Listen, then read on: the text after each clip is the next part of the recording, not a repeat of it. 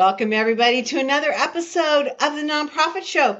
Fridays are some of our favorite days because it's ask and answered. And every Friday, we get to get one of the Brain Trust folks from Fundraising Academy to come with us and explore the questions that people send in, tweet in, I guess we should say X in, um, ask on the street. I was part of a panel this week, Muhi, uh, for something unrelated to the nonprofit show. And somebody asked me um, during this panel, or like at the end of the panel, came up to me and said, Hey, can you put this question on an upcoming episode? Don't put my name, but ask this question. I mean, so you know what I mean? It's kind of a fun thing. Again, I'm Julia Patrick, CEO of the American Nonprofit Academy. Been joined today by Muhi Khwaja, trainer from Fundraising Academy, and also, interestingly enough, the co founder of the American Muslim Community Foundation, which we are going to get him on to just specifically talk about his journey with that community foundation and, and what that looks like and, and um, how he's been able to integrate his knowledge and work with Fundraising Academy into that as uh, somebody that's had to go out and pound the pavement. So, um, we're really looking forward to that, and and uh, we will rope him into that shortly. You know what the the American uh, Nonprofit Academy started the nonprofit show at the outside, the onset really of the pandemic, and most of these sponsors said yes that first week, and they include Bloomerang, American Nonprofit Academy, Your Part Time Controller, Nonprofit Thought Leader, Fundraising Academy at National University, where Muhi joins us from, Staffing Boutique, Nonprofit Nerd, and Nonprofit Tech Talk. If you've missed any of our 900, nearly 900 episodes, or you want to share them, check us out. We have a fabulous app. You can catch us on uh, streaming broadcast portals where you, wherever you like to engage uh, with that, or in podcast format. So we will be with you wherever you are. Okay, my friend, ready for the first question? This is a doozy. Such an interesting question. I am the board liaison and am having issues with older board members who can't use our meeting technology and board portal. Do you have any suggestions that can help us get to our older board members up to date so they can be up to date? Big question. I, I swear to you, I, I do a lot of work about uh, board liaisons and board work. I get this question all the time, and it's a it's a deep frustration. Yeah, so I'll have two things I'll share. You know, um, just having moved back to Michigan after traveling all this time, I'm now back with my parents uh, for a few months, and it's a great time. Um, really is, and I am their IT tech person, right? I am connecting the internet. Mm-hmm. Uh, I'm making sure their devices are up to date, and I am making sure they can print wirelessly. Mm-hmm. Um, all of the all of the things, right? So sometimes it just takes that hand holding approach and saying, why don't we grab a coffee? We'll log you in. I'll show you how to access everything. Now, if there's resistance there, that's a whole other issue. Right. Um, but you know, similarly at AMCF, we have a board member who's, you know, probably in his 50s, not even that old, I would say, and just still, you know, getting into the Gmail environment, getting into Slack, mm-hmm. two factor authorization. Oh my goodness, like all of these things, right? So it it happens and it sometimes it takes weeks and months to figure it out but uh you just got to make that extra effort um to tie any loose ends and see what are the challenges in the technology in the portal um and how can they make the user experience easier for people who may have some challenges with technology you know, I agree with you. And I, it's interesting because, you know, Nancy comes from Palo Alto. And that's the, you know, the pretty much the yeah. point of Silicon Valley. Definitely. And so is. Yeah. isn't that isn't that interesting? And I would imagine if Nancy had written in from like Denver or Cincinnati or you know, I don't know where, it might be a little different uh, sense because she's probably in a in an environment where things are all tech all the time, super high functioning, and then it doesn't take that much not to be functioning with some of these new portals and stuff. And so I really like what you said. It's not a one and done thing. You can't just like meet up and say, okay, here's how you do it. Boom, boom, boom, boom, boom. You're going to have to kind of work with them on a journey, build some comp, uh, confidence. Um, I find that with um, my mom, when I'm helping her with, uh, you know, with tech, um, and I am the same way. Uh, I like to write everything down. I like to write the steps down so that I can go back to my notes and refer to it. It's not a, you know, quick, I'll just show you and it's going to be, you know, seated in the brain. So it is a process. Now, I agree with you, or I'm, I'm kind of curious before we move on to the next question. If you do have somebody who's resistant and says, why can't you just send me, you know, snail mail me the board packet? We did that for years and that was fine. What do you how do you navigate that?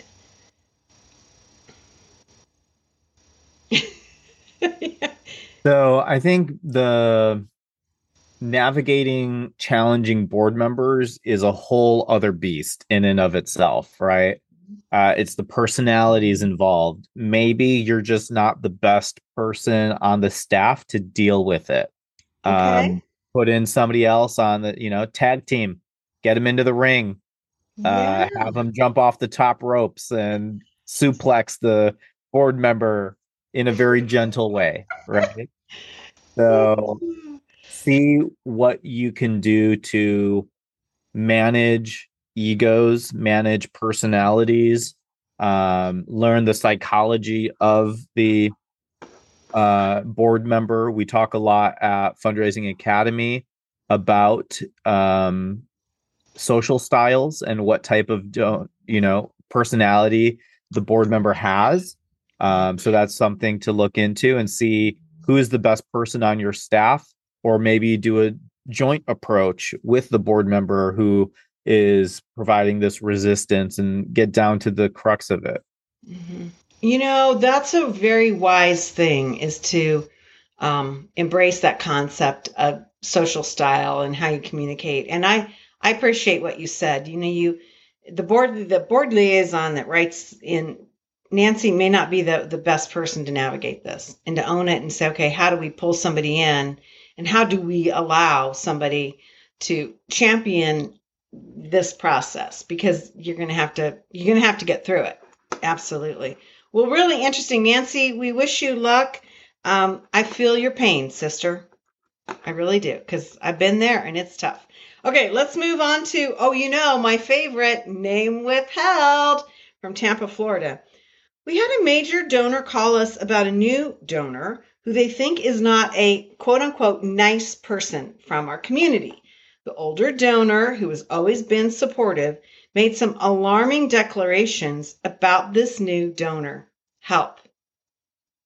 Wow. Yeah, you know, alarming declarations um, that causes me to pause? Mm-hmm. Is it things around how they earn their wealth? Is it things around their personality? Is it things about their political stance in the community? Um, is it things about how they treat others? Um, is it, you know, around allegations of misconduct in the workplace or personally, professionally? Um, yeah, there's a lot that is undisclosed, but I think the best way to um, receive this is to thank the older donor for their concern mm-hmm. um, and let them know that you've taken note of it, uh, but then proceed with um, a grain of salt in approaching the new donor. Um, oh. And maybe just have that in the back of your mind, but don't let it affect the relationship with the nonprofit unless it is really alarming. Uh, and then you can make a decision is this somebody's gift that we don't want to accept because their values don't align with our values?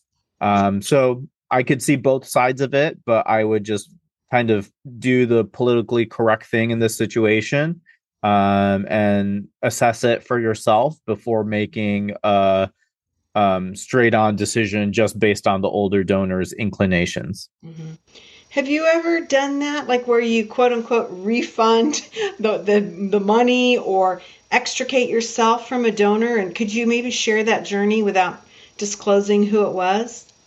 Because Yeah, this is a so dicey thing. yeah, no, um, I've I've been in conversations where donors have offered support um, and before they gave had to decline based on alignment of the gift and what they were expecting. Um not necessarily because they were a bad person and we didn't want to accept their money but it just wasn't good alignment or fit with the vision and mission of the organization and what the donor was hoping to achieve with the gift. And it was actually better placed at another nonprofit and i gave them references to that nonprofit and they actually end up giving a gift to the other nonprofit um, that strengthened the relationship with the donor oddly enough Mhm. um, the other nonprofit was appreciative of the recommendation Mhm. um, as a philanthropic advisor uh, it allowed me to gain more respect with the donor because i could have easily accepted the money yeah. right Yeah. um, but then it became this friendship advisor relationship going f- forward. Um, and uh, they often ask me like hey i'm thinking of setting up a scholarship for this or hey i'm thinking of building wells in developing countries. What are your thoughts on this organization? Or so they just come back to me for advice on on this. And they're not even a donor advised fund holder at amcf this is just like somebody who they really should be right? Um, and yeah You know, so that's the thing. Yeah so two things come to mind. If you think about the the cause selling cycle that Fundraising Academy works on, you know, the very two first pieces are discovery, um, research, really looking. You know, you're you're no, you're not even thinking about asking. You're trying to really determine if the fit is good and if the, if this is can be a long term relationship. And um, so I'm I'm fascinated. You must have done that somehow because you said before they ever gave, you were you were having this discussion about the alignment. It wasn't a oh crap we we cashed the check and we spent the money and now what are we going to do? I mean, right? Does that make sense? Yeah, I mean, sometimes I kind of wish I was in that scenario where I did accept a gift mm-hmm. and later had to have a tough conversation with the donor saying, you know, you gave this as an unrestricted gift. Mm-hmm. And then now you're saying after the fact you want it to go towards X, Y, and Z. Right. Um, let's have these conversations prior to you giving. Like, I'd love to have that conversation with a donor as a teaching moment to share, like, you can't be giving with strings attached. Mhm. Um, and also, hopefully, being able to then benefit the organization still in unrestricted giving. Um, so I can see it go both ways, and I can play a hard line on behalf of the organization and on behalf of the donor. So, um, yeah, but I definitely agree. Having these discovery meetings, asking the right questions, getting clarity on what they want to support, and matching that with the mission and vision of the organization is super critical. Mhm. Well, and I think, you know, to take this to the next level, I've personally been involved uh, as a board member with a named uh, part of a of a large campus for our for our nonprofit, where something untoward happened with the naming right, the person who a, a, a big part of our campus was named after, and um, there wasn't what we used to call the bad boy clause in the MOU, in the memo of understanding, or the contract that spelled out how you extricate yourself from from certain things. Tough lesson learned because it ended up being played out in the media. Yeah, Right. and another reason why gift agreements are so important. Oh, yeah, I mean that's like a whole nother thing.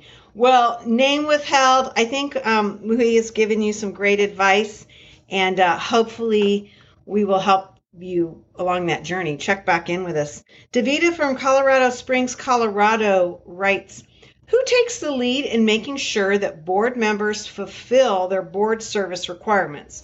We have some on the board who say it is the board chair, and others think it is the CEO. We could use some guidance on this. Uh, you know, Muhi, when I first got this, um, I thought it was probably more like the um, give or get, meeting attendance, you know, filling tables at certain events, you know. So I'm thinking that's part of that board service requirement and who monitors and who who manages and, and who enforces it who's the hammer that comes down on that board member it's a good question yeah, uh, Davita, it'd be helpful to know what's your role within the organization. Are you a board member? Are you a staff member, a CDO, someone on the development team, uh, or the CEO yourself? So, um, you know, part of me wants to say the onus is on the board member themselves. They should be signing an agreement. They should be understanding what the requirements are uh, the bylaw should clearly dictate what these requirements are for the organization and board members knowing their term limit, what the uh, minimum gift uh, that they're giving should be, and how they show up and serve on committees uh, within the organization. So if they and we have had board turnover at AMCF, we have had low engagement at other boards that I've been part of at organizations. Um, people love to help, but they also bite off more than they can chew. Yes. That's just common fact. Right. And I think working with these board members should be a joint effort because the board chair is likely their peer. The CEO reports to the board.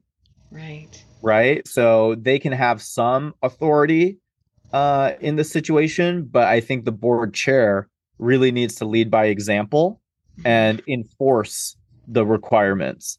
Um, the advice can come from the CEO, yes, and maybe stronger in a joint way, but it won't be as effective if the board chair is not owning it in some way as well. Yeah, I, I kind of fall along the same lines as you. I mean, first and foremost, this needs to be structured, communicated, laid out, and there needs to be an, an agreement. And those agreements, I believe, should be managed every December prior to the next year. A lot of organizations wait until January, and then it's like March by time by the time everything comes in. It's like no, do it the year before so everybody understands moving forward for the year. And you know, Muhi, you've heard me talk about it. Um, I'm a big, big proponent of a board liaison. And so I agree. I think that the board chair is the one responsible for this. Um, but the board liaison should be that person tracking it and doing the gentle reminder or asking, you know, where folks are, um, you know, that kind of a thing. Especially if you have an organization. I was working with somebody um, last week and they told me they ran five boards. So they had the main, you know, board of directors and then they had basically auxiliary boards, right? And I was just like, I actually said, well, kill me now. I don't know how you can do your work and run that many boards and have all these, you know, filtering aspects of what they need to be doing um, without some sort of major support. Um, so, yeah, it's a very interesting question and it needs to be spelled out. I think also, you know, um, ahead of the game so everybody knows whose responsibility it is and they can navigate it so it doesn't get to be a bigger problem, right? At the end of the year, you're like, wow, Sally, you were supposed to have done this, this, this, and that, and you didn't. It's a little late, right? Definitely. And I think AMCF has our annual meeting. So this is exactly when we do that. We bring the whole board together. They review the bylaws, the articles of incorporation, this uh, and anything internal. So this is exactly dealt with at that time. Then we have a separate retreat for the strategic plan, and we do that annually as well. So mm-hmm. two different meetings, two different agendas, one is more internally focused the other is externally focused Mhm. um, but both super critical uh, to the organization's health Yeah, absolutely. Well, Davita, good luck. I think this is a really important thing to, um, you know, navigate and to understand and to manage because otherwise you get a lot of hurt feelings and you get people that get really cranky and then you're not working on the mission, you're working on something that's kind of an internal function that should have been managed. So, anyway, okay, now this is an interesting, interesting question. And this doesn't happen very often, but somebody wrote in a question for you, my friend, Muhi Khwaja. Muhi, I've been watching you for a while on the Nonprofit Show. My question is this How long did it take for you to build confidence and become such a strong fundraiser? Oh, that's so nice, Steve. Um, thank you so much for writing in and watching. Um, you know, part I, I feel like I've always had a strong sense of um organizational skill, leadership skill, dating back to like high school and just being gonna ask. involved, um, in different sports, different clubs. Mhm, yeah. Um, so I have to give credit to being like the youngest of four siblings. So having older siblings that showed me what it was like Mhm. um, being in those leadership positions. Um, I have to thank like my mentors along the way, Jack Alotta, who's been on the show frequently, um, and many others who've um, uplifted me and gave me the confidence to be a strong fundraiser. Um, and then role models like Malcolm X and Martin Luther King and Muhammad Ali, um, fierce, strong voices uh, for social justice. Mhm. Um, and people still with us today, like Linda Sarsour and Rashida Tlaib, um, and so many others. So I think, you know, I give it back to to them. Um, and then it was, you know, ever since my first job right out of college at the University of Michigan through development summer internship program, that was so foundational and critical for me in building my confidence as a fundraiser uh, and my mentor there, Kat Walsh. So, yeah, I would say have mentors uh, who have the confidence and are strong fundraisers because who you surround yourself with will reflect who you become. Mhm, mhm. Um, so yeah, I, I think it goes back to the people that I've surrounded myself with. Um, and one other leader that I'll give a shout out to is Farhan Latif. Um, he was with me at University of Michigan. Um, he's now the president foundation at El Hibri Foundation. Um, so just kind of like seeing this trajectory of these people in their career and reaching out to them every few months and just picking their brain and um yeah but my whole experience from the small nonprofits i've been a one person development team Mhm. at to the red cross where i was a frontline fundraiser uh, as a major gift officer for five years so it's like a lot of it's experiential as well um, and having the opportunity to be in those places So, what I hear you say, two things. It's like you probably had something like it was a part of your makeup, you know, and as a child moving through. But is it fair to say that you're not fully baked, that you're you're still, you know, building confidence, or do you feel like no, you've got this? It's just a matter of doing what you know you're supposed to do. yeah you know saying because it's like yeah it seems like you're still taking in um, advice and in that piece. Yeah, for sure. And Okay. imposter syndrome is real. Like the last year and a Mhm. half, like I stepped away from AMCF a lot.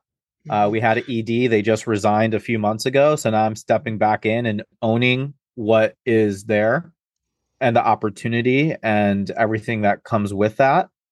Uh, and I think that um, I'm a lifelong learner. I'm always going to have a mentor. I'll always mentee. I'll always be a mentor to somebody else. Mhm. Uh, and I learn a lot through that experience. Mhm. So I definitely think that uh, you have to stay hungry uh, if you want to be a lifelong learner and just somebody who's making a difference. Yeah. It's cool. I, I like that because I when I read that question, I thought it's going to be like a, a specific time frame. I needed three years. I needed six years and seven months or whatever. But I, I appreciate the that it's a journey and it's a continual, it's a flow, and it's there's not like a hard baked answer um, to that. So that's cool. Well, um, you know, I love chatting with you, Muhi, because I feel like you um, you bring a different perspective of what it takes to be in this uh, environment, how you navigate, you know, different things professionally, um, personally. You've always been very transparent in your your own personal journey, and and as a man of faith, I love all that that blend, and so it's been really cool, and it continues to be cool. Muhi Khwaja, um, a trainer with Fundraising Academy um, co founder of the American Muslim Community Foundation. Such an interesting journey that you've taken and that you continue to do.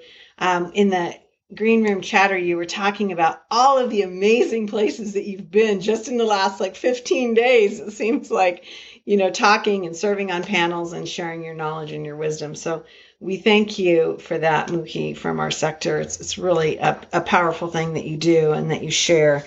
Um, again, we want to thank Oh, it's it's it's amazing. I always get to put I always put myself on when you're going to be on. I'm always like, I want to do I want to be the one that talks with him because I'm fascinated. Um, hey everybody, we have amazing sponsors. Bloomerang, American Nonprofit Academy, your part-time controller, nonprofit thought leader, Fundraising Academy at National University, Staffing Boutique, Nonprofit Nerd, and Nonprofit Tech Talk. These are the folks that join us day in and day out. And you know, I know Muhi knows this, but but you as our viewer listener might not realize these amazing sponsors of ours. Um, they don't exert any editorial control, so we can talk about what it is we feel like we need to talk about. I mean, Muhi, you you made the comment early on in today's episode about unrestricted funding, and in some ways, our sponsors are like that to us. They they trust us and um, and we we get to really chat day in and day out across the board so many different things and so that's really an amazing thing that they partner with us so muhi it is now friday as jarrett ransom the nonprofit nerd would say um, we're going to hopefully get some rest and then we will hit it hard again on monday and as we like to end every episode of the nonprofit show we want to remind our viewers, listeners, our guests, and ourselves to stay well so you can do well. We thank you so much. Have a wonderful weekend.